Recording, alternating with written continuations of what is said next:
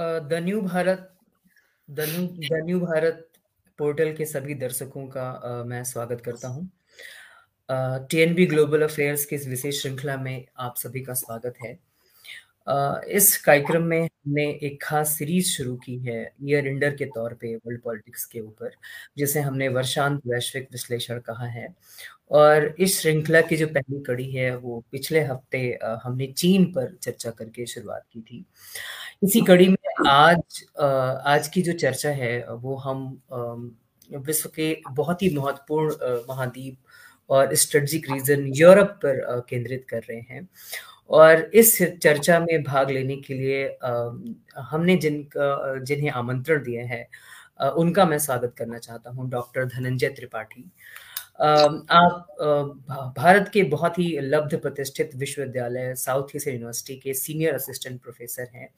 आप हमारे सीनियर भी रहे हैं और विद्यार्थी जीवन में बहुत लोग जो मार्गदर्शक के तौर पे रहे हैं और जिनसे बहुत कुछ सीखने का मौका मिलता रहा है, आप उनमें से रहे हैं।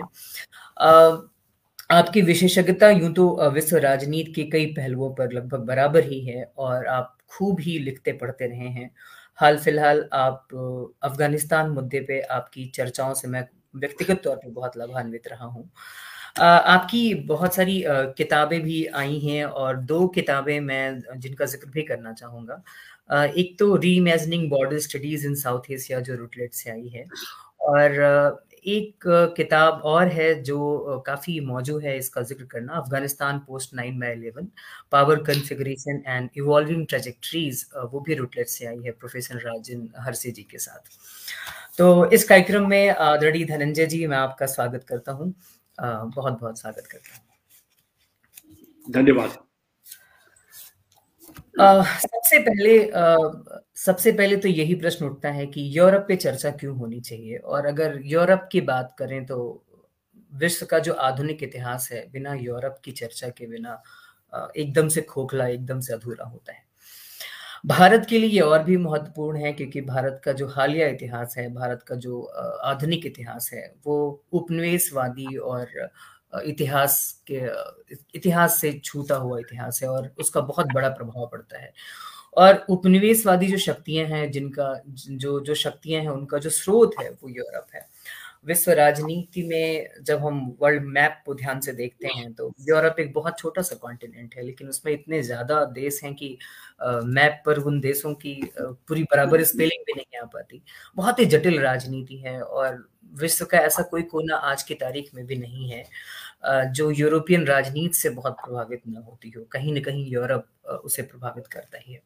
आज के जो हमारे विशेषज्ञ हैं, वो यूरोप के एक्सपर्ट तो हैं ही और दक्षिण एशिया पे भी अपनी खासी दखल रखते हैं।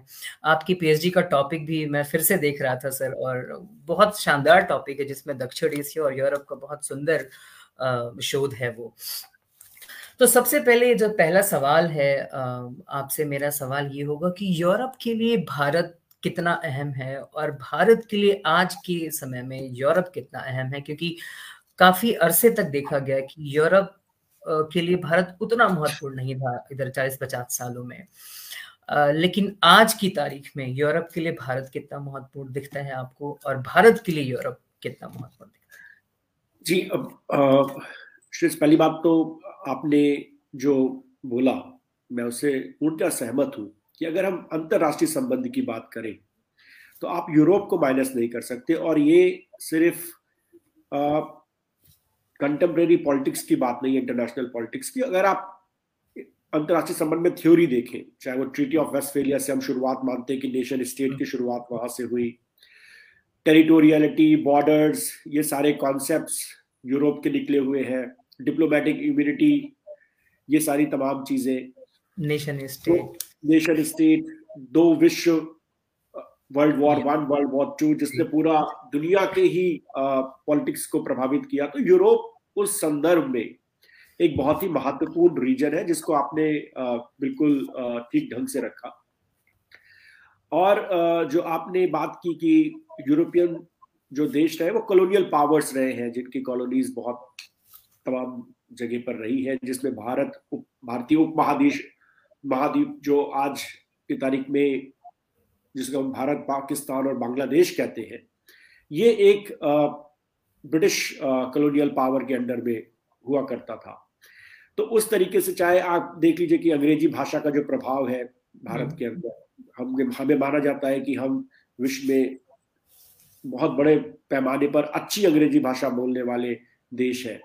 तो ये तमाम चीज़ें रही हैं। ब्रिटिश, अगर आप हमारे कानून व्यवस्था को देख लीजिए एडमिनिस्ट्रेटिव सेटअप को देख लीजिए तो ये सारे ब्रिटिश सेटअप है मोर और लेस और उसमें बहुत ज़्यादा चेंजेस आज तक हुए नहीं है। तो एक तो ये, इस दृष्टि से अगर हम देखें तो काफ़ी महत्वपूर्ण हमारे लिंक रहे हैं। लेकिन यूरोप का एक और यूरोप में एक बहुत बड़ा बदलाव आया 1950s के बाद, और वो बदलाव यूरोपियन यूनियन के दृष्टिकोण से हुआ। और जिसमें तमाम सारे यूरोपियन देश एक साथ आकर के उनको ये समझ में आया कि शांति और संगठन के साथ ही वो आगे बढ़ सकते हैं, क्योंकि जो वॉर हुआ, वर्ल्ड वॉर टू, वहाँ पे बहुत सारा डिस्ट्रक्शन हुआ और इनकी जितनी भी कॉलोनियल ताकत थी, वो वहाँ पर समाप्त हो गई। ब्रिटेन को छोड़ करके तमाम सारे देश डिफीट हो गए या डिस्ट्रॉय हो गए। तो जब ये देश एक साथ आए, चूँकि भारत एक ब्रिटिश कॉलोनियल पावर था और भारत का ब्रिटिश कॉलोनियल देश था। और चूँकि यूनाइटेड किंगडम यूरोपियन यूनियन का पार्ट नहीं था शुरू में जो भी वहाँ पर यूरोपियन इकोनॉमिक कम्युनिटी थी उसका पार्ट नहीं था तो इसलिए थोड़ा सा एक डिफरेंस डिस्टेंस रहा। हालाँकि अगर आप देखें तो काफ़ी सारे डेवलपमेंट पॉलिसीज़ में एक बहुत महत्वपूर्ण भारत का एक उपलब्धि है ऑपरेशन फ्लड जो दूध वाला एक वो हमने किया कि विश्व में सबसे ज़्यादा मिल्क प्रोडक्शन आज की तारीख में भारत में है। वो जब इंडिया के अंदर शुरुआत हुआ उसकी तो उसमें यूरोपियन इकोनॉमिक कम्युनिटी ने बहुत बड़ा योगदान दिया वर्ल्ड बैंक के साथ। तो तमाम सारे डेवलपमेंट रिलेशन थे लेकिन स्ट्रेटेजिक रिलेशन हमारे यूरोप के साथ उस तरह से नहीं थे। और उसका एक और महत्वपूर्ण कारण ये भी है कि हमारी जिस तरह की विदेश नीति थी उसमें हम यूरोप को थोड़ा सा अमेरिका के क्लोज माना करते थे। और हम लोग खुद स्ट्रेटेजिकली सोवियत यूनियन के क्लोज रहे थे। तो इस कारणों से भी थोड़ी स्ट्रेटेजिक डिफरेंसेस थे, लेकिन अगर आप देखें डेवलपमेंट लेवल पर, अगर आप देखें राजनीतिक डिप्लोमेटिक लेवल पे तो एक रिलेशन हमेशा रहा है। पर आज वो रिलेशन काफ़ी तौर पर बदल रहा है। बदल रहा है, उसका कारण दो है। एक ये कि आज का जो भारत है, वो पुराना भारत नहीं है। इट्स अ डिफरेंट इंडिया आपका ग्लोबल इकोनॉमी आपकी इकोनॉमी जो है वो ग्लोबल इकोनॉमी के अंदर बहुत महत्वपूर्ण इकोनॉमी मानी जाती है। आपका डायस्पोरा बहुत बड़ा है। आपकी स्ट्रेटेजिक डेप्थ स्ट्रेटेजिक स्ट्रेंथ अंतरराष्ट्रीय संबंध में आपकी मानी जाती है। तो इन तमाम कारणों के चलते और आज हमारा वो जो पुराना आइडियोलॉजिकल फॉरेन पॉलिसी का जो कंसर्न था कोल्ड वॉर के समय में वो नहीं रह गया है। आज इंडिया एक लिबरल ओपन मार्केट कंट्री है। तो इन तमाम कारणों से हमारा यूरोप के साथ संबंध आगे बढ़े हैं। दूसरी चीज़ है जो अभी लेटेस्ट हमें देखने को मिल रही है। ऐसा नहीं स्ट्रेटेजिक पार्टनरशिप हमारा यूरोप के साथ बहुत पहले ही साइन हो गया था। लेकिन अभी अगर आप देखें तो थोड़ी गतिविधि बढ़ी है। विदेश मंत्री का वहाँ पे जाना विदेश मंत्री का अलग अलग यूरोपियन रीजन्स के अंदर बैठक करना, ब्रिटेन के साथ हम एक पोस्ट ब्रेग्जिट हम एक अलग तरीके के संबंध बनाने की कोशिश कर रहे हैं। हो सकता है कि बहुत जल्दी हमें फ्री ट्रेड एग्रीमेंट भी साइन हो ब्रिटेन के साथ। तो ये जो तमाम चीज़ें हो रही है उसका एक महत्वपूर्ण कारण ये भी है कि यूरोप ये समझ गया है कि यूरोप को भी वो अमेरिका के ऊपर डिपेंडेंट बहुत नहीं रह सकता है। यूरोप को जो स्ट्रेटजिक जो रिलेशनशिप था उसमें थोड़ी सी खटास आई है ट्रंप के चलते ट्रंप के हम्म, दौरान। हम्म, हम्म। उस खटास के चलते यूरोप को ये लगा है कि they have to look for अपने दोस्त, मित्र अलाइज नए ढूँढने पड़ेंगे और उसमें, क्योंकि भारत एक डेमोक्रेटिक कंट्री है, भारत एक ओपन इकोनॉमी है लिबरल इकोनॉमी है, लोग इंडिया को अच्छे से समझ पाते हैं, खुला देश है। उस उस दृष्टिकोण से आज सिर्फ़ भारत ही नहीं, यूरोप के लिए भी भारत एक महत्वपूर्ण देश बनकर के सामने आया है। जी इसी बात को आगे बढ़ाते हुए मैं एक जे एम रॉबर्ट्स की किताब पलट रहा था यूरोप के ऊपर, काफ़ी फ़ेमस किताब है, और बहुत शुरू में ही जे एम रॉबर्ट्स कहते हैं कि यूरोप एक पॉलिटिकल टर्मनोलॉजी है।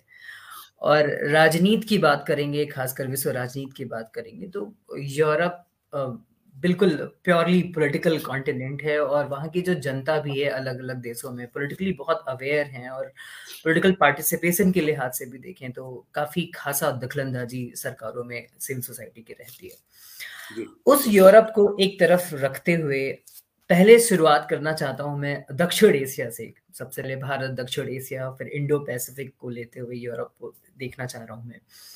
तो अगर मैं दक्षिण एशिया की बात करूँ तो भारत है, बाकी जो आठ देश हैं भारत सहित। और चीन की बात करूँ कोविड पैंडेमिक के बाद, जैसे जो मेरी अपनी समझ है, उसी से एक प्रश्न करना चाह रहा हूँ कि पैंडेमिक होने के बाद चीन थोड़ा सा अग्रेसिव हुआ और ईयू का जो एक ओरिएंटेशन था चीन की तरफ़, एंजेला मॉर्कल जब तक रही जर्मनी में, थोड़ा चीन के साथ एक व्यापारिक संबंध और चीन के लिए थोड़ा सा ज़रूर सॉफ्ट कॉर्नर या मैं उसको जैसे मैं व्यक्त कर पा रहा हूँ। लेकिन जो एग्रेशन है चाइना का पैंडेमिक के बाद, उसके बाद जैसे ईयू भी ठिठक पड़ा हो और जैसे ईयू भी संभल के चलना चाहता हो और इंडो पैसिफिक भी बहुत ही चर्चा में रहता है लगातार। ईयू के अंदर यूरोप के अंदर भी जैसे टर्नोलॉजी की भी बात करते हैं, इसको इंडो पैसिफिक कहना या फ्रांस इसको इंडो पैसिफिक एक्सिस कहना चाहता है और भारत की इसमें भूमिका। तो यूरोप के बरक्स इंडो पैसिफिक को दक्षिण एशिया को चीन को भारत को इसको कैसे हम विश्लेषित करेंगे ये मैं जानना चाहता हूँ। ये जहाँ तक चीन का सवाल है यूरोपियन पावर्स जो रही है या यूरोपियन यूनियन वो आइडियोलॉजिकली मल्टीलैटरलिज्म के पक्ष में रहा है कि विश्व में कोई एक पावर या दो पावर ना रहे एक मल्टीलैटरल वर्ल्ड ऑर्डर रहा रहे। और ये इंडिया और यूरोप का जो फॉरेन पॉलिसी परस्पेक्टिव है दृष्टिकोण है वो मेल खाता है कि इंडिया भी चाहता है कि मल्टीपोलर वर्ल्ड ऑर्डर रहे। और कोई एक या दो देश ही पूरे विश्व की राजनीति पे कब्जा ना जमा के रखे रहे। और ये हमारे इंटरेस्ट में ये कॉमन इंटरेस्ट में ईयू e और इंडिया के। तो अगर आप देखें तो भारत का भी चीन के साथ एक अच्छे संबंध रहे हमारे जो इकोनॉमिक रिलेशन है आज भी बहुत ट्रेड हम्म, रिलेशन हम्म, बहुत स्ट्रॉन्ग है। लेकिन पिछले कुछ समय में जो चीन का रवैया है वो काफ़ी अग्रेसिव है। चीन एक चीन की हालाँकि एक कॉन्ट्रडिक्शन भी है चाइना का। वो लगातार ये बोलते रहे कि उनका पीसफुल राइज है। हम्म। और पीसफुल राइज के लिए ऐसा नहीं है चाहे वो आज के हमारे प्रधानमंत्री या उसके पहले मनमोहन सिंह चाइना के साथ एक अच्छे संबंध पहल किया उन्होंने कि अच्छे अच्छे संबंध रहे। लेकिन ये पीसफुल राइज दिखता नहीं है। कहीं ना कहीं हारमोनियस राइज में बिलीव करते हैं वो। हाँ वो दिख नहीं रहा है। वो एग्रेशन उनका चाहे वो बॉर्डर्स पे इंडिया के साथ हो या बेल्ट एंड रोड लेकर के जो उनका एग्रेशन हो। तो ये तमाम चीज़ें उभर करके अभी ज़्यादा जैसे आपने उसको रेखांकित किया कि कोविड के दौरान या कोविड पोस्ट कोविड जिसे हम कह रहे हैं उस दौरान वो ज़्यादा हमें देखने को मिल रहा है। ये एक चिंता का विषय है। दूसरी चीज़ है कि जो यूरोपीय देश है, यूरोपियन देश है, चाहे वो अमेरिका हो, वो लिबरल इकोनॉमी में बिलीव करते हैं। अब चाइना ने एक नया टर्म क्वाइन किया है कि वो स्टेट कैपिटलिज्म, जो मतलब उसका एक सीधा साधा ये है कि कैपिटलिज्म होगा, लेकिन स्टेट का बड़ा इसमें इंटरवेंशन होगा। तो ये देखने को आया है कि बहुत सारी जो कंपनीज़ है चाइनीज़ कंपनीज़ है जिनका पूरे विश्व में व्यापार बहुत विस्तृत तरीके से फैला हुआ है उनको बहुत स्टेट सपोर्ट है और वो तमाम तरीके की वैसी पॉलिसीज़ अपनाती हैं जो लिबरल फ्रेमवर्क में फिट नहीं होती है। तो यूरोप का ये भी एक मानना है कि इस तरीके से उनके मार्केट को छीना जा रहा है उनकी कंपनीज़ को पीछे किया जा रहा है और ये एक परफेक्ट लिबरल कंपटीशन नहीं है। तो हम्म। उनका ये भी एक प्रॉब्लम है तो दो पहलू पर जो यूरोप का मानना है जिसपे प्रॉब्लम आज की तारीख में जो चाइना के साथ थोड़ा मोड़ा जो दिखने को मिल रहा है और जो थोड़ा सा शिफ्ट है वो मल्टीपोलर वर्ल्ड ऑर्डर लेकर के चाइना के हम्म, हम्म। संदर्भ में वो एक इकोनॉमिक है और एक स्ट्रेटेजिक है। ये दोनों ही को देखने को मिल रहा है कि और दूसरा है कि वो पॉलिटिकल उनका जो सिस्टम है वो यूरोपियन सिस्टम बहुत ही डेमोक्रेटिक सिस्टम है। ह्यूमन राइट्स यूरोपियन सबसे पहले बोलने वाले ऑर्गेनाइजेशन होते हैं। यूरोपियंस। पूरी तरीके से डेमोक्रेसी को सपोर्ट करते हैं। ये सारा चीज़ें चाइना के अंदर नहीं है। उसके अलावा इकोनॉमिक जिस तरीके से वो पुश कर रहे हैं, उसके साथ यूरोप का सहमति नहीं है। तो इन दो चीज़ों पर प्रॉब्लम है। इंडिया का प्रॉब्लम सभी को चाइना के साथ पता है। आपने पिछला अपना वो भी श्रृंखला में वो किया था, उसमें तमाम सारी चर्चाएँ हुई है। मैं उसको दोहराना नहीं चाहूँगा, लेकिन इंडिया का ये प्रॉब्लम नहीं है कि वो साउथ एशिया के अंदर जिस तरीके से एग्रेशन दिखा रहा है चाइना इंडिया का प्रॉब्लम है कि जो इंडिया के साथ एक एग्रेशन दिखाने की कोशिश कर रहे हैं, और इसमें डेफिनेटली ईयू और इंडिया का एक जो विचार है, उसमें कहीं ना कहीं एक सिमिलरिटी है रिस्पेक्टिव चाइना को लेकर के एक सिमिलरिटी है।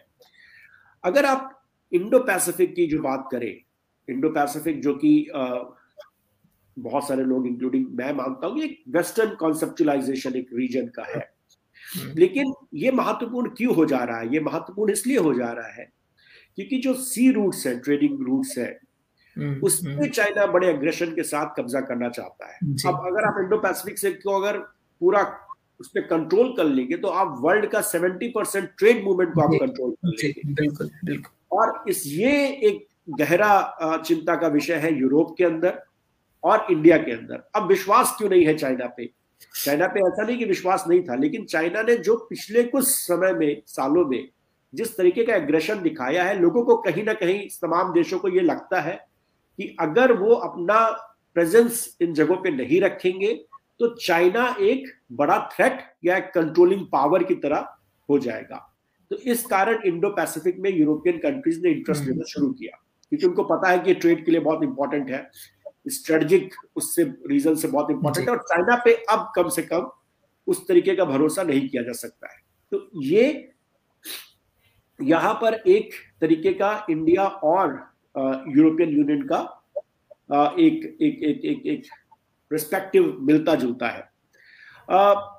यूरोप ने जो अपना इंडो पैसिफिक स्ट्रेटजी लाए हैं जो जिसको उन्होंने वो किया उसमें उन्होंने चाइना लेके कोई मतलब निगेटिव बातें नहीं की है लेकिन हम्म। उन्होंने ये ज़रूर कहा है कि वो उसका स्ट्रेटेजिक इंपॉर्टेंस समझते हैं इस रीजन का और यहाँ पर वो अपना एक पॉलिटिकल स्ट्रेटेजिक प्रेजेंस रखना चाहते हैं क्यों रखना चाहते हैं क्योंकि वो मानते हैं कि दुनिया में जो फ्री ट्रेड है और डेमोक्रेसी है उसको कोई खतरा ना हो तो हम्म। सीधा सीधा चाइना को तो कुछ नहीं कहा है लेकिन जो चाइनीज़ ट्रेड पॉलिसी है और जो चाइनीज़ पॉलिटिकल सिस्टम है उसको कहीं ना कहीं उन्होंने रेखांकित किया है कि भाई ये एक महत्वपूर्ण चीज़ है इसलिए हम इंडो पैसिफिक में आ रहे हैं।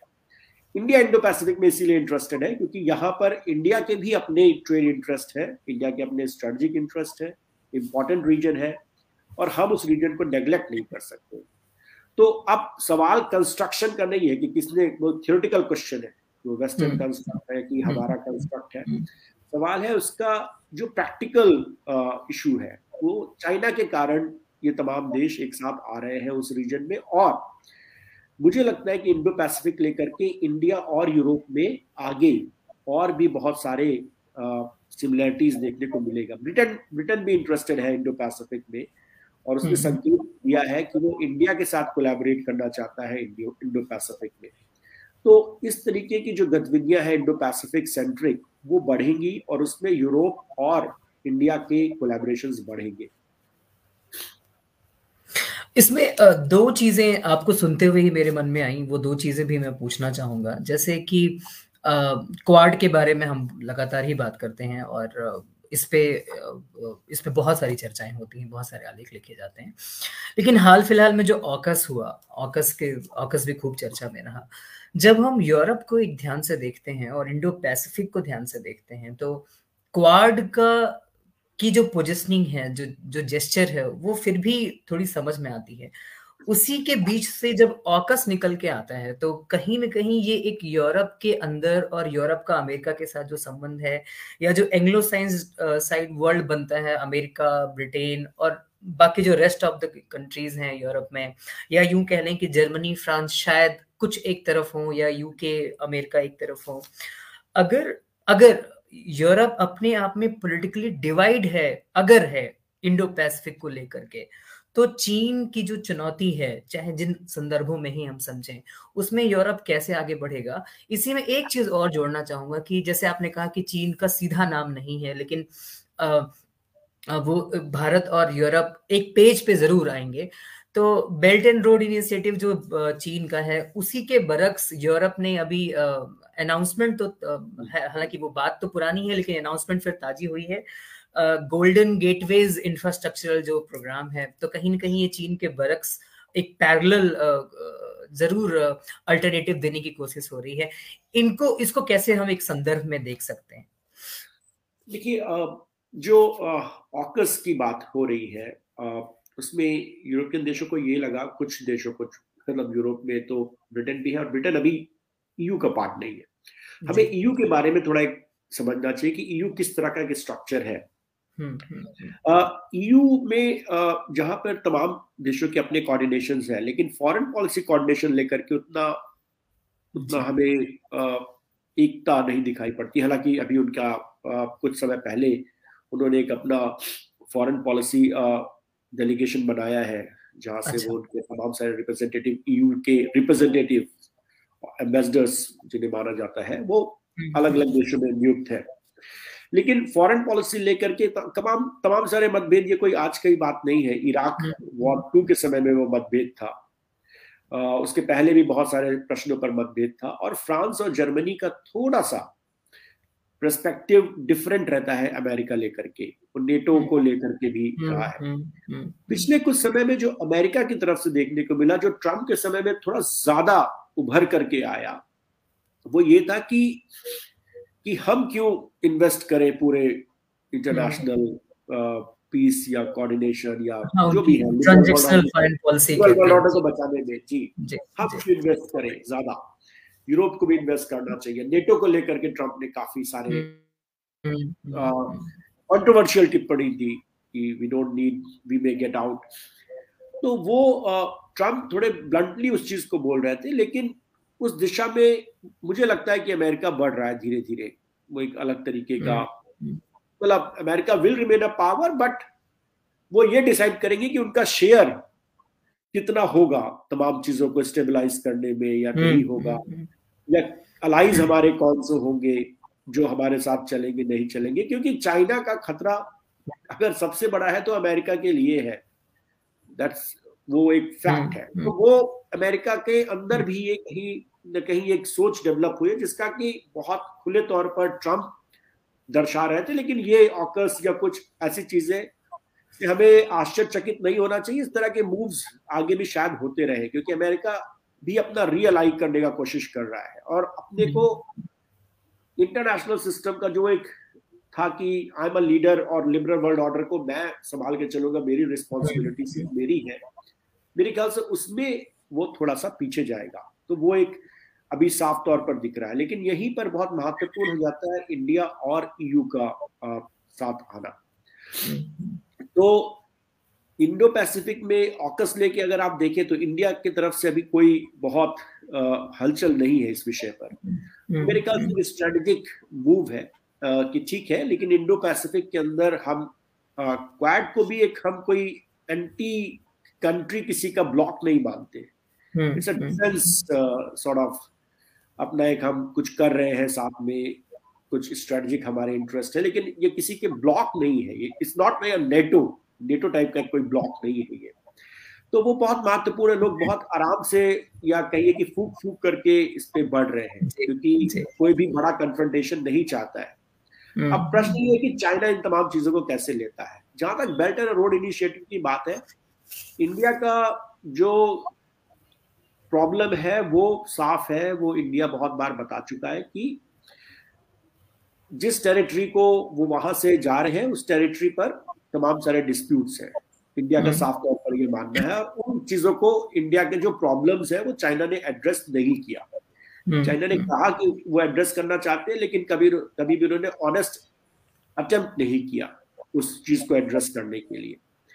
और कनेक्टिविटी लेकर के पूरे साउथ एशिया के अंदर वो जिस तरीके की चीज़ें कर रहे हैं हम्म, हम्म। ये आज हम इसको नहीं समझ रहे हैं या नहीं बोल रहे हैं क्योंकि साउथ एशिया के अंदर भी आज की तारीख में तमाम देशों का ये है कि वो इंडिया और चाइना के बीच में थोड़ा प्ले करना चाहते हैं ठीक है हम्म। मतलब बातें हम समझ सकते हैं कि वाई ओनली इंडिया जब हम दोनों देशों के साथ संबंध रख करके दोनों देशों के साथ अपने बहुत कुछ we can we can we can we can make certain trade sort of bargain benefit. हाँ बेसिकली वो है।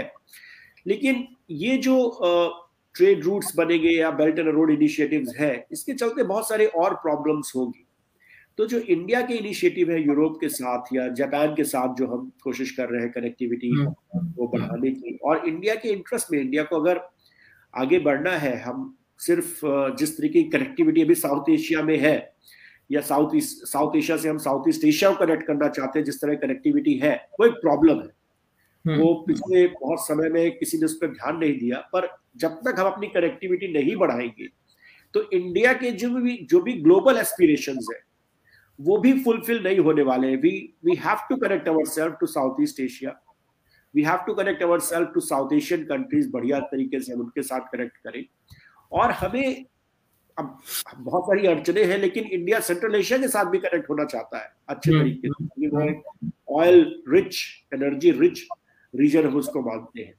तो इसमें यूरोप के साथ ही नहीं और भी देशों के साथ भारत के कोऑर्डिनेशन होंगे अब यूरोप की एक और चिंता है बेल्ट एंड रोड इनिशिएटिव लेकर के अब चाइना की क्योंकि वो यूरोप के अंदर भी बहुत तेज़ी से बढ़ रहे हैं। इटली के साथ और तमाम हम्म। देशों के साथ।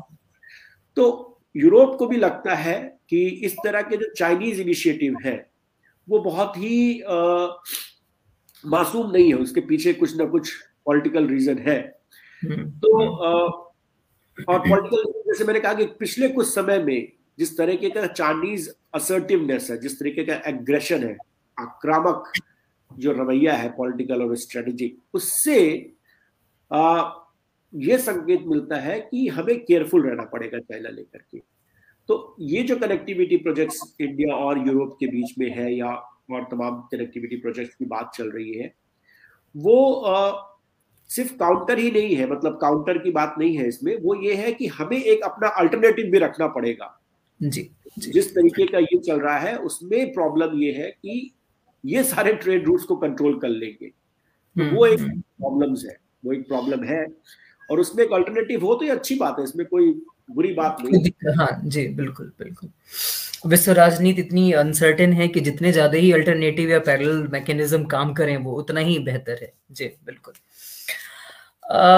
यूरोप को लेकर की जो अगला सवाल है आ, मेरा वो अफ़गानिस्तान को लेकर के है और ये बड़ी आ, एक अच्छी सी बात है कि आज ही प्रभात खबर में आपका आलेख भी आया है अफ़गानिस्तान को लेकर के। मेरा सवाल ये है कि अफ़गानिस्तान दक्षिण एशिया में दक्षिण एशिया का भाग हम मानते हैं और अफ़गानिस्तान में एक बहुत बड़ा परिवर्तन हुआ। उसका असर भारत पे भी निश्चित तौर पे पड़ता ही है, पड़ रहा है। तो ऐसे में यूरोप अफ़गानिस्तान के इस मुद्दे को कैसे देखता रहा है या कैसे देख रहा है या आने वाले समय में यूरोप की तरफ़ से अफ़गानिस्तान को लेकर के भी कुछ कवायद है जो हम आपकी तरफ़ से जानना चाहेंगे। देखिए यूरोप जब नाइन अलेवन हुआ तो फ्रांस के जो बहुत महत्वपूर्ण पेपर है उसमें एक हेडलाइन आई कि वी ऑल आर अमेरिकन मतलब एक सॉलिडेरिटी थी कि जिस तरीके का अटैक हम्म। हुआ नाइन अलेवन ने सबको दहला दिया था। और यूरोपियन हम्म। सॉलिडेरिटी समझ में आती है उनका वर्ल्ड वॉर टू के बाद से जो आइडियोलॉजिकल एक लिंकेज रहा है। तो एक बहुत सॉलिडारिटी थी। नेटो फोर्सेस गई वहाँ पे वहाँ पर। तमाम सारे यूरोपियन देशों ने बढ़ चढ़ करके स्टेबिलिटी में अफगान के स्टेबिलिटी में हिस्सा लिया शुरुआती दौर पर। लेकिन अमेरिका का उसके बाद अगर आप रवैया देखें तो अफ़गानिस्तान के बाद उन्होंने इराक के अंदर एक नया फ्रंट खोल दिया। हम्म, अभी तो बहुत सारी किताबें भी आ रही हैं। हम्म। एक अफ़गानिस्तान पेपर्स करके एक बहुत अच्छी महत्वपूर्ण किताब है। अगर किसी को पढ़ना हो कि किस तरीके का वहाँ पे अमेरिका के साथ जो प्रॉब्लम्स रहे हैं। तो वो यूरोपियंस को लगा कि ये थोड़ा ज़्यादा चल रहा है। तो उन्होंने अपना स्ट्रेटजिक जो रोल था उसको थोड़ा कम किया। लेकिन यूरोप का एक महत्वपूर्ण रोल जो अफ़गानिस्तान के अंदर है वो डेवलपमेंट लेकर के है। डेवलपमेंट पॉलिसी लेकर के उनके बहुत बड़ा कंट्रीब्यूशन यूरोप से आता है।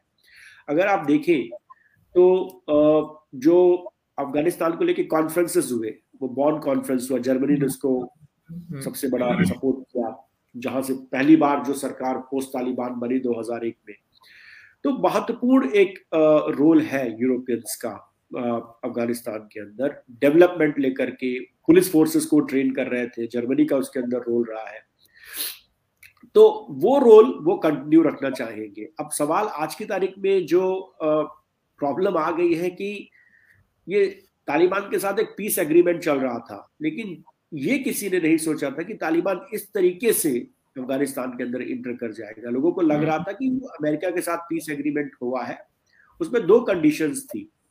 एक ये थी कि तालिबान जो अफगान नेशनल फोर्सेस है उनका अटैक नहीं करेगा वो कंडीशन हम्म, नंबर एक और दूसरा कंडीशन ये था कि इंट्रा अपने अंदर में वो अफगान जो गवर्नमेंट थी जो डेमोक्रेटिकली इलेक्टेड गवर्नमेंट थी उसमें आप कुछ भी कहें लेकिन एक गवर्नमेंट थी वहाँ पर हम्म, उसके हम्म। साथ भी एक नेगोशिएशन आप करेंगे और तब तालिबान का रिटर्न होगा। लेकिन तालिबान ने इन दो चीज़ों को दरकिनार करके अमेरिका से एग्रीमेंट करने के बाद वो आ गए।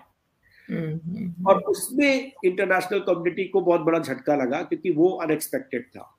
तो तालिबान ने तो कुछ भी तरीके की चीज़ नहीं कही कि वो अपना आइडियोलॉजी चेंज कर रहे हैं या कुछ भी कर रहे हैं। हालाँकि वो लगातार ये बोल रहे हैं कि इंटरनेशनल कम्युनिटी को अपना बुलाना चाहते हैं मदद चाहते हैं वो तमाम चीज़ें हैं। लेकिन उसके बाद दूसरी बात महत्वपूर्ण बात थी कि जो एंट्रीम गवर्नमेंट तालिबान की बनी जो अभी वहाँ पे है उसमें वो फेसेस गायब हो गए जो नेगोशिएशन में थे। चाहे मुल्ला बरादर हो या अब्बास हो मोहम्मद अब्बास हो जो इंडिया में थे ट्रेनिंग लिया जिन्होंने मिलिट्री की। हम्म, वो तमाम गायब हो गए। हम्म। और वो लोग आ गए जिसमें से कुछ मोस्ट वांटेड वर्ल्ड टेररिस्ट है। हम्म, तो वो तमाम लोग आ गए। तो ये आ, अभी जो यूरोपियन कंट्रीज़ है जो मैंने कहा कि उनका बहुत संवेदनशील है डेमोक्रेसी लेके ह्यूमन राइट्स लेकर के वुमेन्स राइट लेकर के तो वो डेफिनेटली हेल्प करेंगे वो हेल्प वो डेवलपमेंट में आना चाहेंगे लेकिन वो वॉच करना चाहते हैं किस तरीके से तालिबान रिएक्ट कर रहा है या एक्ट कर रहा है तमाम विषयों पर किस तरीके से वो आगे बढ़ रहा है। तो वो सिर्फ़ यूरोप की नहीं मेरे ख्याल से पूरे विश्व की वो दुविधा है तालिबान लेकर के। इंडिया ने अभी कुछ आ, अपने मेडिकल इक्विपमेंट्स और दवाइयाँ भेजी है जो लाइफ सेविंग ड्रग्स है जिसकी बहुत बड़ी आवश्यकता है। हम्म, और हम्म। अफ़गानिस्तान के जो दृष्टिकोण से अगर मैं कहूँ तो वहाँ पे एक बहुत बड़ा ह्यूमनिटेरियन क्राइसिस डेवलप हो रहा है। क्योंकि अफ़गानिस्तान की इकोनॉमी ही एड डिपेंडेंट इकोनॉमी थी। वो 21 परसेंट जो उनका ग्रॉस जी जीएनआई था वो विश्व से जो एड के रूप में आ रहा था। और वो एड आज की तारीख में रुक गया है। तो अफ़गानिस्तान के अंदर जो हम्म, अफगान हम्म, जनता है वो एक बड़े क्राइसिस पर खड़ी हुई है। तो मेरे ख्याल से यूरोप इसमें डेफिनेटली आगे आएगा। लेकिन जो प्रॉब्लम है वो सिर्फ़ यूरोप का नहीं वो पूरे विश्व का है कि तालिबान के साथ कैसे डील करे क्या डिप्लोमेटिक रिलेशन हो। और उसमें वो तालिबान जहाँ पे वो देखना चाहते हैं कि तालिबान किस तरीके से अफ़गानिस्तान को डील करता है वहाँ पे वो ये भी देखना चाहते हैं कि तालिबान खुद जैसे अभी जो ये जो तमाम चीज़ें गई हैं राहत सामग्री ये देखना पड़ेगा कि तालिबान उस डिस्ट्रीब्यूशन में किस तरीके का रोल प्ले कर रहा है। तो अगर ये तमाम हम्म। चीज़ें कुछ ठीक हो गई तो मेरे ख्याल से यूरोप का बहुत बड़ा डेवलपमेंट रोल है। इंडिया का बहुत बड़ा डेवलपमेंट रोल है। और अफगान जनता को पनिश नहीं किया जा सकता है वहाँ पर जो भी चीज़ें चल रही है। और वो वो अफगान जनता के लिए इन यूरोपियन यूनियन को और भारत को आगे आना पड़ेगा और पूरे विश्व समुदाय को आना पड़ेगा। वो ह्यूमनिटेरियन क्राइसिस हम ऐसे आँख बंद करके छोड़ नहीं सकते। छोड़ नहीं सकते। जी तो यूरोप की बात करते करते अब मैं थोड़ा यूरोप में ही जाना चाहता हूँ। यूरोप की राजनीति पे अगर हम बात करें तो जो यूरोपियन रीजनलिज्म है उस पर आना चाह रहा हूँ। और इस सवाल को करने से पहले मुझे नहीं पता ये कितना कोहेरेंट होगा उसके साथ जो मैं जोड़ने जा रहा हूँ। लेकिन ये मेरी जिज्ञासा है तो मैं इसको इस तरह से ही रखना चाह रहा हूँ। एक तो आपकी टिप्पणी मैं चाहूँगा यूरोपियन रीजनलिज्म पे। दूसरा पूरी दुनिया को जो नेशन स्टेट का जो मॉडर्न कॉन्सेप्ट है, वो यूरोप से है, जैसे हमने चर्चा भी की, आपने बताया ही। और इंडिया का जो नेशनलिज्म है, जैसे हम कहते हैं कि हमारा जो नेशनलिज्म है, वो हेट्रोजेनाइजेशन पे बेस्ड है डाइवर्सिटी पे हम फोकस करते हैं। लेकिन यूरोप का होमोजेनाइजेशन पे एक भाषा हो, एक संस्कृति हो। और शायद इसीलिए ही यूरोप में first world war second world war या इस तरह की चीज़ें, एक बड़ा कारण के तौर पे नेशनलिज्म आया। और आज भी यूरोप में जो राष्ट्रवाद है जो नेशनल स्पिरिट है, वो एक एक प्रॉब्लमेटिक लेवल पे भी है। जैसे स्पेन की हम बात करें तो कैटलोनिया है, और ऐसे बहुत सारी करीब दर्जन भर छोटे छोटी अस्मिताएँ हैं जो राज्य बन जाना चाहती हैं। उनको एक संदर्भ में देखें और बल्कि मैं, हमारा मानना है कि भारत ने राष्ट्रवाद की उस सैद्धांतिक समस्या को ज़्यादा अच्छे तरीके से डील किया है, जो ज़्यादा सस्टेनेबल है।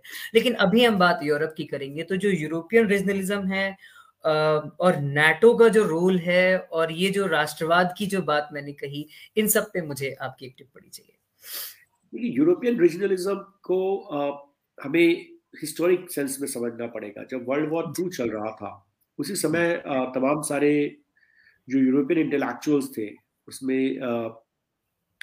एल्टेरो स्पेनली एक इटालियन मार्क्सिस्ट कम्युनिस्ट हुआ करते थे। उनका एक बड़ा अच्छा एक मैनिफेस्टो ऑफ़ बेंतो तीन उन्होंने लिखा।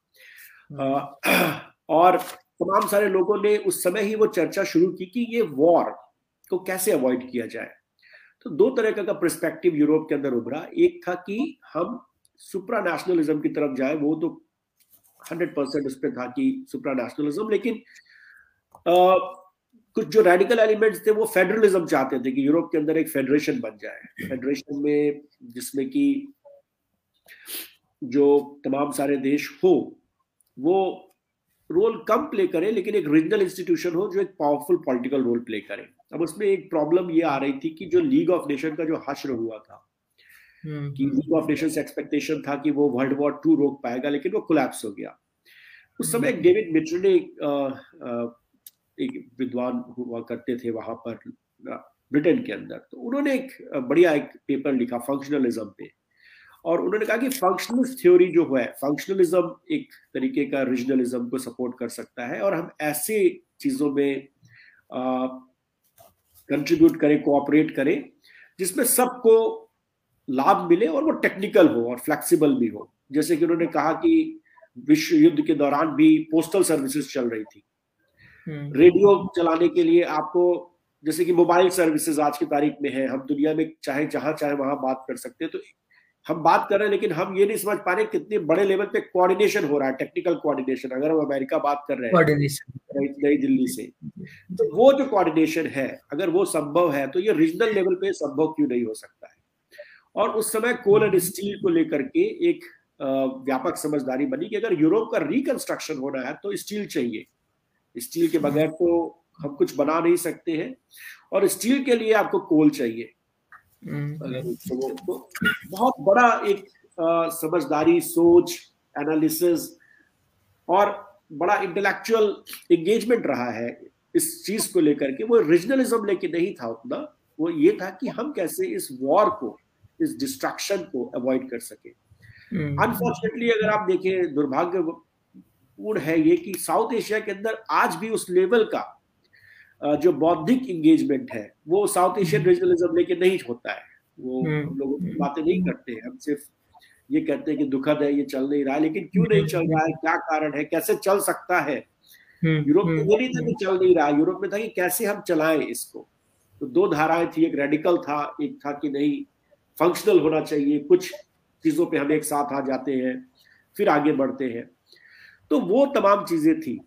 और फंक्शनल होने का ये भी एक कारण था कि और रेडिकल व्यू को रिजेक्ट कर दिया गया कि नहीं इस तरीके का ऑर्गेनाइजेशन जो बहुत ही कंट्रोलिंग ऑर्गेनाइजेशन हो नेशन स्टेट में चल नहीं पाएगा। हालाँकि आज की तारीख में जो यूरोपियन इंस्टीट्यूशन है वो काफ़ी कंट्रोलिंग है और उसको लेके एक रिएक्शन है। ब्रेग्जिट पे आपको देखने को मिलेगा या और तमाम सारे देशों के बातें चलती है कि हमारी सॉवरेनिटी का क्या है? हम जो यूरोप कहता है हम वो कहते हैं पर हम देश भी तो है। ग्रीस की जो समस्या आई जो पूरा ग्रीस इकोनॉमिक क्राइसिस था उसमें सबसे बड़ी एक समस्या आई कि ग्रीस अपने फ़िज़िकल जो निर्णय था जो अपने चाहे वो मुद्रा को लेकर के हो कि वो नहीं ले सकता है क्योंकि वो ज़ीरो जोन का पार्ट है यूरो यूरो करेंसी को मानता है वो एक रीजनल करेंसी है तो उसमें जो भी डिसीज़न होगा वो रीजनल होगा। हम्म। आप कितना बजट बनाएँगे उसमें कितना डेफिसिट रखेंगे बजट डेफिसिट कितना होगा कितनी सब्सिडी देंगे कितना आपका बजट सरप्लस होगा, ये तमाम चीज़ें यूरोपियन यूनियन डिसाइड करता है मतलब एक गाइडलाइंस है। तो इन तमाम चीज़ों को लेकर के वहाँ पर एक समस्या है और उसमें ईयू को लेकर के, जो सुप्रा नेशनलिज्म को लेकर के जो सबसे बड़ा जो अभी प्रॉब्लम आई है, वो इस बीच आई जब वहाँ पे फाइनेंशियल क्राइसिस के दौरान यूरोपियन इकोनॉमी भी एक रिसेशन में गई। यूरोप के अंदर भी हम वो रिसेशन को देख सकते हैं अलग अलग देशों में। तो उनको लगा कि इस रिसेशन का जिम्मेदार कौन है? तो बहुत सारे इश्यूज़ हैं लेकिन उनको सबसे होता ना कि हम सबसे इजी चीज़ को पहले पकड़ लेते। तो उनको लगा कि हम तो अपना निर्णय ही नहीं ले सकते। ये यूरोपियन यूनियन सारे निर्णय लेता है। हम्म। हमारे हमारा देश का अपना सॉवरेंटी का क्या? जो हम्म। ब्रिटेन के अंदर हमने देखा कि ब्रिटेन बोलता था कि हमको ये तमाम सारे लोग ईस्ट यूरोप से आ गए और हमारे जॉब्स को ले ले रहे हैं।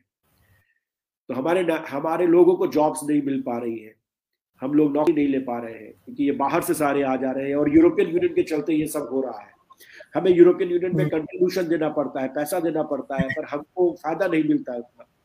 तो हम्म। ये इश्यूज़ वहाँ पर आज की तारीख में जो यूरोपियन जो हम नेशनलिज्म की जो राइज ऑफ़ नेशनलिज्म हम वहाँ पे देख रहे हैं वो इस लिए सबसे ज़्यादा आ रहा है। और ये यूरोपियन यूनियन के लिए एक चुनौती है। चुनौती इसलिए है कि जब तक आप अच्छा कर रहे थे जब तक सबको जॉब्स मिल रही थी यूरोजोन बन रहा था शेंगेन रीजन बन रहा था कि आप एक देश के नागरिक हैं आप तमाम देशों में एक ही पासपोर्ट लेके घूम सकते हैं नौकरी कर सकते हैं तो लोगों को बहुत अच्छा लग रहा था। लेकिन जब वो फाइनेंशियल क्राइसिस आया तो उन्हें लगा कि नहीं कोई तो जिम्मेदार है इस चीज़ का तो कौन है जिम्मेदार? तो वो एक यूरोपियन रीजनलिज्म के लिए मेरे ख्याल से सबसे बड़ा चैलेंज है। आप हमें ये बात नहीं भूलनी चाहिए कि यूरोपियन यूनियन को नोबेल पीस प्राइज मिला है। और इसलिए ही मिला है कि हम्म। जब विश्व को लग रहा था कि ईस्ट यूरोप के अंदर युगोस्लाविया होने के बाद लगा कि पूरे ईस्ट यूरोप के अंदर जो कि कम्युनिस्ट देश टूट रहे थे या उनसे जो अलग होकर के आए थे उनको लगा कि एक इतना बड़ा पैमाने पर एक क्राइसिस या कॉन्फ्लिक्ट शुरू होगा जो कोई मैनेज नहीं कर सकता। लेकिन ईयू ने वो मैनेज कर लिया। सबको मेंबरशिप दे दी। और आज का जो क्राइसिस है वो एक बहुत बड़ा क्राइसिस है। वो कैसे वो करेंगे ये उस उनको देखना पड़ेगा। हालाँकि वो कह रहे हैं कि हम अपने आप को और डेमोक्रेटाइज करेंगे और तमाम सारे पावर्स देंगे मेंबर्स को लेकिन एक चैलेंज ये है। और ये चैलेंज अगर वो नहीं सुरेश अगर वो ये हैंडल नहीं कर पाते हैं तो नेक्स्ट चैलेंज जो आप कह रहे हैं वो वाला संकट आने वाला है। कि तमाम नेशनलिटीज ये जर्मन है हम फ्रेंच है वो पुराने पोजीशंस पे आ सकते हैं। हम्म, तो European Union is a heart and soul जो वहाँ पे पीस और स्टेबिलिटी का है। The moment you attack that अलग अलग तरह के जो फ्लड गेट्स है कॉन्ट्रडिक्शन है वो सामने आना शुरू हो जाएँगे। तो चैलेंज तो फिर फिर वो फेडोरा तो जी। जी तो ये जो आपकी बात है कि यूरोप ईयू ने कुछ हद तक उस चीज़ को टैकल करने की कोशिश की है और वहीं से मुझे ध्यान आता है कि आजकल जो पिछले कुछ हफ्तों से एक बहुत बड़ा मुद्दा यूरोप से छन के आ रहा है, जो बहुत सारी खबरों में है, वो यूक्रेन का मुद्दा है। यू को आप यूरोप को आप ध्यान से देखें तो जो उसका जो पूर्वी हिस्सा है, जो रूस से सटा हुआ हिस्सा है और यूक्रेन यूक्रेन को भी ईयू ने कोशिश की थी कि वो ईयू का मेंबर बने और शायद वो वही वही पॉइंट है जहाँ से रूस और यूक्रेन के बीच के संबंध जो है एक खास प्रैक्सिस पॉइंट पे पहुँच जाते हैं और फिर हमने क्राइमिया का प्रकरण देखा चौदह में और फिर अभी बताते हैं कि लगभग एक लाख के से ज़्यादा पर्सनल उनके बॉर्डर पे हैं और रूस को अंदेशा है कि यूक्रेन को नाटो का मेंबर बना देंगे। और अमेरिकन कमिटमेंट है या ईयू के कमिटमेंट है कि नहीं यूक्रेन की संप्रभुता पे आँच नहीं आनी चाहिए। तो अभी बाइडन और रूस में भी तो प्यूतिन में भी बातचीत हुई। तो कुल मिलाकर के जो रसिया का रोल है यूरोप को लेकर के, रसिया बहुत इंटरेस्टिंग ये है कि रूस भी यूरोप का ही, यूरोप का भी पार्ट माना जाता है। लेकिन जो ये जो पूरा यूक्रेन का मामला है, इसको हम ईयू के नज़रिए से, यूरोप के नज़रिए से बहुत दुनिया दुनिया के देश खासकर यूरोप के देश और अमेरिका के देश यूक्रेन की मदद भी करना चाह रहे हैं आर्मामेंट में, ताकि वो एक स्थिति अगर ऐसी बनती है, या नाटो का रोल कैसा बनेगा अगर कल को कोई ऐसी स्थिति आती है क्राइमिया जैसी। तो ये सारी जो गहमा गहमी है, इस पे मैं आपकी एक टिप्पणी लेना चाहता हूँ। देखिए रशिया एक महत्वपूर्ण सामरिक शक्ति है। विश्व लेवल पे उसको आप डिनाई नहीं कर सकते। और आज से नहीं है वो हम्म। जारिस रजीम से वो एक महत्वपूर्ण देश रहा है। वर्ल्ड वॉर टू में एक महत्वपूर्ण रोल उसके बाद पूरे दुनिया के अंदर जो कोल्ड वॉर देखा हमने वो सोवियत यूनियन तो बीच में थोड़ा प्रॉब्लम्स रहे लेकिन उनके अंदर एक स्ट्रेटजिक डेप्थ रशिया के पास है। उसका कोई उसको अनदेखा नहीं किया जा सकता है। डिसाइसिव रहा है जी तो दूसरी जो सबसे महत्वपूर्ण चीज़ है रशिया को लगता है कि कुछ हमारे जोन ऑफ़ इन्फ्लुएंस है जैसे सेंट्रल एशिया लेकर के है यूरोशिया हम्म, हम्म। जो वो कहता है वहाँ पर उसके जोन ऑफ़ इन्फ्लुएंस है। उसमें यूक्रेन को एक महत्वपूर्ण देश मानता है वो। उसमें एथनिक इश्यूज़ है उसमें बहुत सारे तमाम और इश्यूज़ है पर वो पॉलिटिकली एक जोन ऑफ़ इन्फ्लुएंस मानता है। नेटो हम्म, के साथ रशिया का कोऑर्डिनेशन भी है। उनका एक काउंसिल हम्म। मतलब उनका डिस्कशन लेवल पे रहता है लेकिन जो पिछले समय में उसको लगा कि उसको दरकिनार करके उसको कहीं ना कहीं दबा करके ये जो वेस्टर्न कंट्रीज़ है ये अपने आप को ज़्यादा मतलब उसके बॉर्डर के क्लोज आना चाहते हैं उसको सर्किल करना चाहते हैं नेटो लेकर के हम्म। तो इसको लेकर के रशिया का एक वो रिएक्शन देखने को हमें मिला है पर ये महत्वपूर्ण है क्योंकि यूक्रेन ही नहीं बेलारूस और बहुत सारे और हम्म। भी देश हैं वहाँ पर जो जो जिनको लगता है कि रशिया सब पूरे देश को भले ना लगता लेकिन एक मेजर सेक्शन को लगता है कि रशिया भी एक प्रॉब्लम है। पुराने जो हम्म। संबंध रहे हैं बहुत हेजिमेनिक रशिया रहा है सोवियत यूनियन हम्म। के समय में। तो ये तमाम सारे कॉन्ट्रडिक्शन वहाँ पर है। और ये कॉन्ट्रडिक्शन इतनी जल्दी खत्म होने वाले नहीं है। मेरे ख्याल से चलता रहेगा पर इसमें मैं इस बात से बिल्कुल ही सहमत नहीं हूँ कि कोई मेजर कॉन्फ्लिक्ट या कोई वॉर टाइप का सिचुएशन उभरेगा। मेरे ख्याल से हम्म, उसको पता है कि एक मेजर हॉट कॉन्फ्लिक्ट रशिया के साथ होना रशिया को भी पता है इनके साथ होना और उनको भी पता है उनके साथ होने का क्या अर्थ हो सकता है। तो मेरे ख्याल से कुछ मेजर नहीं होगा लेकिन हाँ इस तरीके की गहमा गहमी गर्मी वो मेंटेन वो इतनी जल्दी रिजॉल्व होने वाली नहीं। हम्म, जी तो ये एक ये आपने एक बहुत अच्छी टिप्पणी की है कि इसमें कोई बहुत ज़्यादा आपका ये मानना है कि ये स्थिति यूक्रेन की कोई बहुत चिंताजनक या बहुत खतरनाक नहीं होगी, क्योंकि इसमें सबके स्टेक्स हैं और कोई भी नहीं चाहेगा कि काफ़ी डबाडोल वाली स्थिति आए या संघर्ष की स्थिति आए। ठीक है, ठीक बात। इसी से जुड़ा एक और चीज़ मैं आपसे पूछना चाह रहा हूँ यूरोप से ही कि जर्मनी में एक बहुत तगड़ा परिवर्तन देखने को मिला। एंजेला मार्केल एक बहुत चोटी की नेता रही, जिनका प्रभाव पूरे ईयू पे भी खूब रहा और पूरे विश्व राजनीति पे भी खूब रहा। और एक हाल फ़िलहाल बड़े कद्दावर नेताओं में, अगर हम विश्व के नेताओं में देखें, जो जिन्हें अमूमन सफल ही कहा जाएगा तो एंजेला मार्केल का नाम है उसमें। अब होता यह है कि जब एक बड़ा नेता हटता है तो एक वैक्यूम की स्थिति आती है। और जर्मनी में चुनाव हो चुके हैं, नए नेता का नाम हम जानते हैं और उन्होंने बड़ा अद्भुत एक गठबंधन किया जिसको वहाँ की राजनीतिक भाषा में ट्रैफ़िक लाइट कोलिशन कहते हैं। और वो इंटरेस्टिंग इस मायने में है कि जो द ग्रीन्स जो एक पार्टी है, वो भी उनके साथ है। और खुद Olaf Scholz social democratic party से हैं। और फिर एक छोटी पार्टी और है जो, जिसको सेंटर लेफ़्ट या कुछ इस तरह का कुछ कॉम्बिनेशन कह के कहेंगे। तो तीन अलग अलग बहुत अलग अलग ओरिएंटेशन की पार्टीज़ हैं कंसेंसस बना रही हैं और जर्मनी में चुनाव के बाद कई हफ़्ते लग जाते हैं उस कोलिशन को, एक तरह का कॉमन मिनिमम प्रोग्राम बनाने में। तो फ़िलहाल जर्मनी में ओलफ सूल जो हैं। तो अगर एंजेला के जाने के बाद एक नए नेता के साथ जर्मनी शायद सबसे शक्तिशाली देश है कई लिहाज से यूरोप का।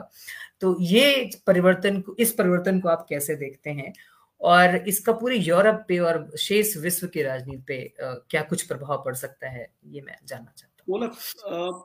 एक सोशलिस्ट नेता रहे हैं यंग जब वो नौजवान थे तब से ही उनका इंटरनेशनल सोशलिस्ट मूवमेंट के तमाम सारे उसमें उनका रोल रहा है।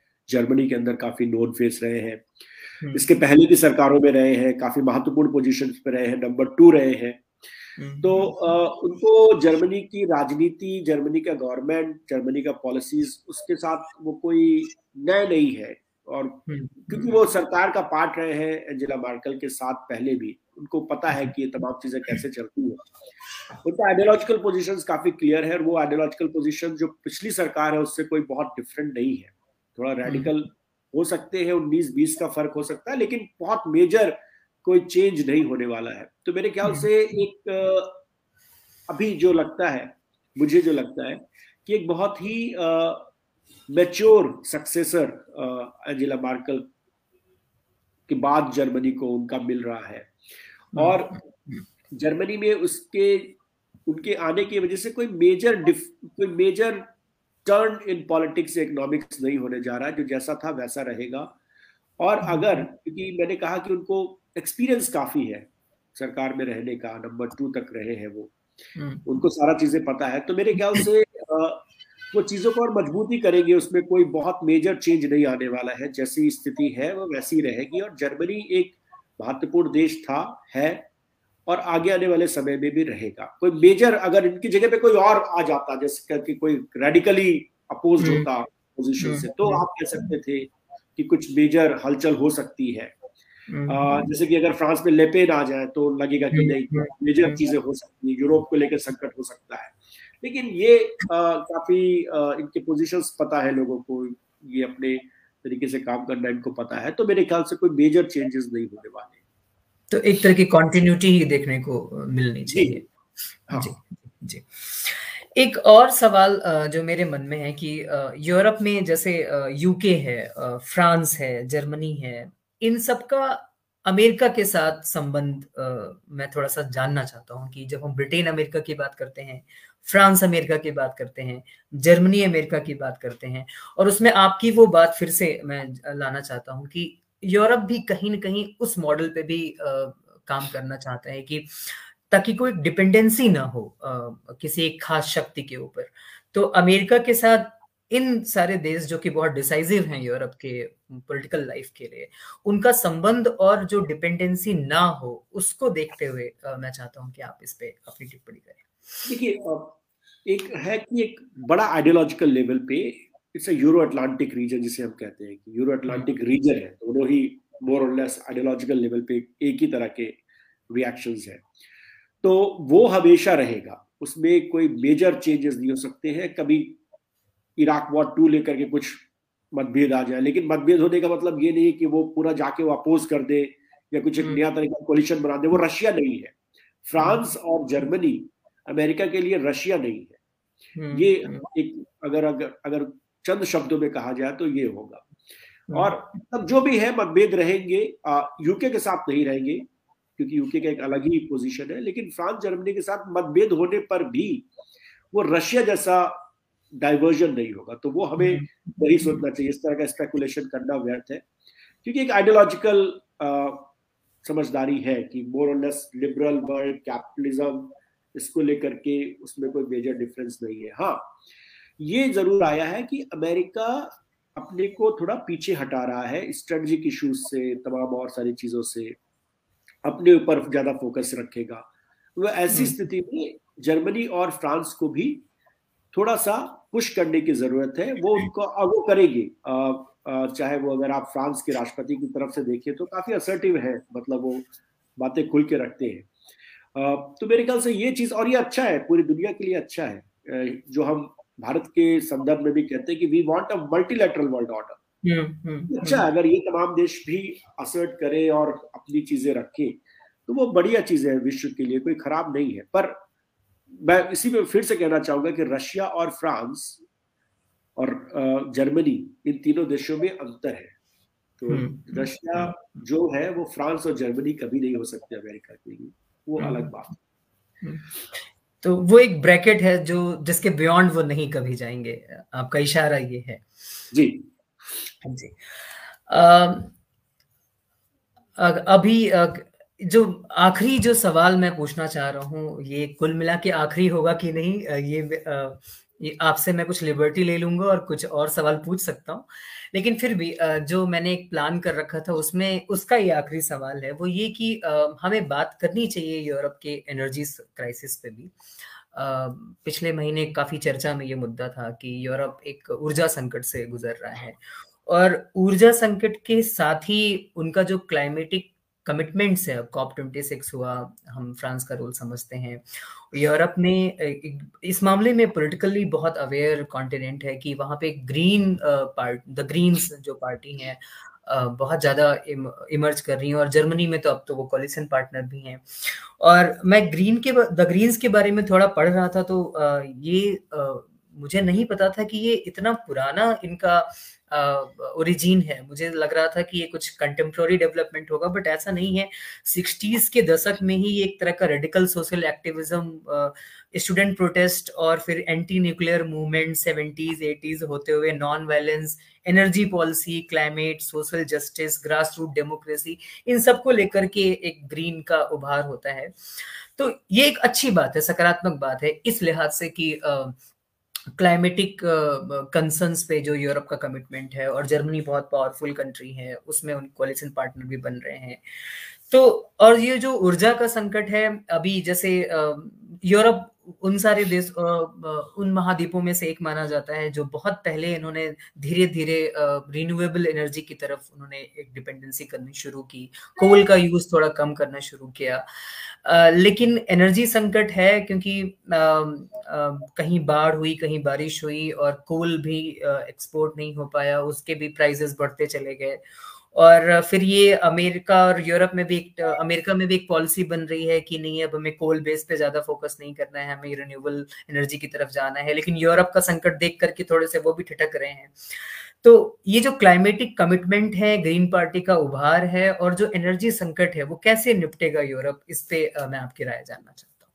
देखिए इस पे कुछ भी आ, आ, मतलब कुछ भी बहुत स्पष्टता के साथ कहना बड़ा मुश्किल होगा। जी जी ग्रीन को लेके एक मेजर कंसर्न है जैसे कि आपने सही कहा कि आज का नहीं है उनका बहुत पुराना कंसर्न है हम्म। और ये कंसर्न बढ़ता जाएगा यूरोप के अंदर। हम्म। आ, एक मैं नाम भूल रहा हूँ एक बड़े आ, अच्छे विशेषज्ञ हैं अंतरराष्ट्रीय संबंध के उनसे एक बार मेरी बात हो रही थी उन्होंने कहा कि यूरोप फ्यूचर में वर्ल्ड का एक नॉलेज पावर हाउस बन करके उभरेगा जिस हम्म, जिस तर्ज पे वो चल रहा है। अब उसमें तमाम सारी दिक्कतें आती जाएँगी कुछ नए इश्यूज़ आते जाएँगे लेकिन वो लगातार उस उस तरफ़ बढ़ रहे हैं। अगर आप कुछ देश देखें जैसे स्कैंडिनेवियन कंट्रीज़ है वहाँ पे रिन्यूएबल एनर्जी इसको लेकर के सोलर एनर्जी तमाम चीज़ों को लेकर काफ़ी सारे कॉन्शियसनेस बढ़ी है। मतलब वो वो सरकार तक ही नहीं अगर अगर आप हमारे यहाँ देखें भारत में तो आज भी वो इतने पोल्यूशन होने के बाद भी जनता के अंदर वो कॉन्शियसनेस नहीं है क्लाइमेट को लेके पोल्यूशन को लेकर के। लेकिन अगर आप यूरोप के अंदर देखिए तो बहुत जो जनता है वो बहुत कॉन्शियस है और कॉन्शियस किस लेवल पे है कि उनका एक पॉलिटिकल पूरी जमात उन्होंने खड़ी कर रखी है। हम्म, और वो हम्म। जो पॉलिटिकल जमात है काफ़ी पावरफुल है। अगर किसी भी पॉलिटिकल पार्टी को जीतना या हारना है जर्मनी के अंदर जैसे कि अभी आपने देखने को मिला है कि ग्रीन्स काफ़ी मेजर रोल प्ले कर रहे हैं। हम्म, तो हम्म। वो एक प्रेशर ग्रुप है वो पॉलिटिकल प्रेशर ग्रुप है जिनको आप इग्नोर नहीं कर सकते। इंडिया के अंदर हम्म। जैसे मैंने कहा कि इतने तमाम प्रॉब्लम्स होने के बाद भी हमारे पास वो प्रेशर ग्रुप नहीं है जो पॉलिटिकल पार्टी को करे। जी जी। कि भाई इस पोल्यूशन को रोको आप कुछ भी करो। नए पॉलिसीज़ लाओ। उस तरीके का यूरोप के अंदर एक बहुत ही अलग चीज़ है वो एक प्रेशर ग्रुप है। पॉलिटिकल पार्टीज़ का फ्यूचर डिपेंड करता है उसके ऊपर। और ये कॉन्शियसनेस वहाँ पे बढ़ती जाएगी तो वो तमाम स्टेप्स लेते जाएँगे और इंटरनेशनल कम्युनिटी पे लगातार प्रेशर भी करेंगे नेगोशिएट भी करेंगे कि पूरे दुनिया में इन तरह की चीज़ें को बढ़ावा मिले। हालाँकि इसमें इतना आसान नहीं है। यूरोपियन जब परस्पेक्टिव से हम देखते हैं तो एक अलग चीज़ें हैं। जब हम अपने डेवलपिंग कंट्रीज़ या और कंट्रीज़ के परस्पेक्टिव से देखते हैं तो एक अलग तरीके की बात है और जिसको कि नकारा नहीं जा सकता है। क्लाइमेट चेंज का जो बात सवाल है वो हम सबको प्रभावित कर रहा है लेकिन हमारे दृष्टिकोण उसके बारे में थोड़े थोड़े अलग है और उसका कारण है उसका मूलभूत कारण है। और वो कारण मैं उस पर जाना नहीं चाहता हूँ क्योंकि वो एक अलग ही विषय हो जाएगा लेकिन जो डेवलपिंग कंट्रीज़ के कंसर्न है उनको आप नकार नहीं सकते हैं उनको उनको अनदेखा नहीं कर सकते हैं। इस पूरे उसमें। हालाँकि हमें भी कॉन्शियस होने की ज़रूरत है मैं ये नहीं कह रहा हूँ। हमें नींद की तरफ़ बढ़ने की आवश्यकता है। लेकिन वो टेक्नोलॉजीज़ एक्सपेंसिव है। वो टेक्नोलॉजीज़ अभी हमारे जैसे मुल्क के लिए इसको लागू करना पूरे घर घर तक ले जाना वो इतना चैलेंज है। मतलब इतना छोटा नहीं है। जितना यूरोप की जनता है उतना तो कुछ हमारे स्टेट्स हैं जहाँ पर उतनी जी, जी, जी. तो काफ़ी चैलेंज है हमारे जैसे देश के लिए। लेकिन हाँ यूरोप में आप इसको लगातार बढ़ता हुआ देखेंगे। वो इसको इंटरनेशनल फोरम्स पे और इसको पॉपुलराइज प्रेशराइज नेगोशिएबल बनाएँगे। और इस दिशा में वो लोग लगातार बढ़ते रहेंगे। जो संकट है उसके साथ वहाँ पे और आर एन डी होगा तमाम चीज़ें और आएँगी। पर ये जो कंसर्न है उनका ग्रीन लेकर के उसमें कोई किसी तरीके का रुकावट या किसी तरीके का प्रॉब्लम मेरे ख्याल से मैं नहीं देखता हूँ कि फ्यूचर में आने वाला है। क्योंकि जैसे मैंने कहा कि वो सिर्फ़ सिविल सोसाइटी नहीं वो एक पॉलिटिकल कम्युनिटी भी है वो। हम्म। और जब आप पॉलिटिकल कम्युनिटी बन जाते हैं तो आप प्रेशर ग्रुप बन जाते हैं हम्म। तमाम देशों में। वो है यूरोप में एक छोटा सा सवाल जो मुझे थोड़ा पहले पूछ लेना चाहिए था वो ये कि एक विश्व राजनीति के विद्यार्थी के तौर पे आप ईयू का भविष्य कैसे देखते हैं? मतलब ये श्रिंकिंग ऑर्गेनाइज एक ऑर्गन बन के रहेगा या एक्सपैंड होता चला जाएगा? आपको कैसे कैसा लगता है? यूरोप का एक्सपेंशन तो मैं नहीं देखता हूँ कि ईयू में कोई नहीं मैं ईयू ईयू का ईयू का पूछ रहा था। यू का कोई एक्सपेंशन नहीं होने जा रहा है। जैसे टर्की एक मेंबर कंट्री है लेकिन अभी हाँ। टर्की के साथ बहुत सारे मतभेद आ गए हैं। हम्म, हम्म, हम्म, तमाम इश्यूज़ है मैं उस पर जाना नहीं चाहता हूँ लेकिन वो मतभेद बढ़ते गए हैं पिछले समय में। तो और कोई देश आए हो सकता है कुछ और कंट्रीज़ आ जाए जैसे कि अभी बात हो रही थी यूक्रेन या बहुत। फ्यूचर में नहीं कहा जा सकता लेकिन मेजर कोई डेवलपमेंट नियर फ्यूचर नहीं होगा। उनके लिए एक चैलेंज है जैसा कि हम लोगों ने चर्चा की वो चैलेंज है वो नेशनलिज्म का चैलेंज है जो आ रहा है। वो सुप्रा नेशनलिज्म के खिलाफ जो जनता के अंदर एक रोष आ रहा है अलग अलग यूरोपियन देशों में जैसे हंगरी का पोजिशन है पोलैंड का पोजिशन है। हम्म, इन हम्म। सारे पोजिशन को कैसे हैंडल करते उसके ऊपर बहुत कुछ निर्भर करेगा यूरोप का भविष्य। एक महत्वपूर्ण चीज़ as a student of European Union या यूरोपियन पॉलिटिक्स में कहना चाहूँगा कि जो मेरा अपना अनुभव है यूरोप को पढ़ते पढ़ते वो ये है कि जब भी उनके ऊपर चैलेंज आया है वो बहुत मज़बूत होकर निकले हैं। वो चैलेंज नाइनटीन नाइनटी वन में सबसे बड़ा चैलेंज था। आज का चैलेंज तो उतना नहीं है जितना हम्म, हम्म। वो सोवियत यूनियन के विघटन के बाद का जो चैलेंज था। पर उन्होंने उस चैलेंज का एक रास्ता खोज लिया कि इन तमाम देशों को हम मेंबरशिप देंगे अपने अंदर लाएँगे रूल ऑफ़ लॉ लाएँगे मार्केट इकोनॉमी लाएँगे। यूरोप के अंदर उसके पहले भी बहुत सारे चैलेंजेस आए हैं। तो बहुत ही इनोवेटिव तरीके से जैसे कि मैंने कहा कि चर्चाएँ वहाँ पर इंटेलेक्चुअल एंगेजमेंट रीजनलिज्म के साथ वो बहुत महत्वपूर्ण है वो बहुत ही उसको हमें पढ़ना चाहिए दिलचस्पी के साथ। हम्म, हम्म, तो हम्म, अब मेरा तो आज तक का यही मानना है कि जब भी उन पर चैलेंज आया है वो स्ट्रांगली उन्होंने और स्ट्रांग इंटीग्रेट इंटीग्रेटेड हुए हैं और ज़्यादा पास आए हैं। अब देखना ये ये जो चैलेंज है क्योंकि इस तरीके का चैलेंज उनको नहीं देखने को मिला था। इस चैलेंज को और ये चैलेंज मतलब सिर्फ़ थियोरिटिकल नहीं है. ब्रेग्जिट उसका एक साफ़ साफ़ उदाहरण है. ब्रेग्जिट हम्म, हम्म। हो गया. कभी किसी ने सोचा नहीं था कि यूके बाहर आ जाएगा. हम्म, जो यूके से बाहर थे हम सबको ये बिल्कुल अंदाज़ा नहीं था. पर वो बाहर आ गया. एक महत्वपूर्ण देश है. तो ये इस चैलेंज से यूरोप कैसे उभरता है कैसे निपटता है? तो यूरोप का जो फ्यूचर है यूरोपियन यूनियन का जो फ्यूचर है वो इस पर बहुत हद तक डिपेंड करेगा. और ये ये क्राइसिस जल्दी हल होने वाला नहीं है ये नहीं।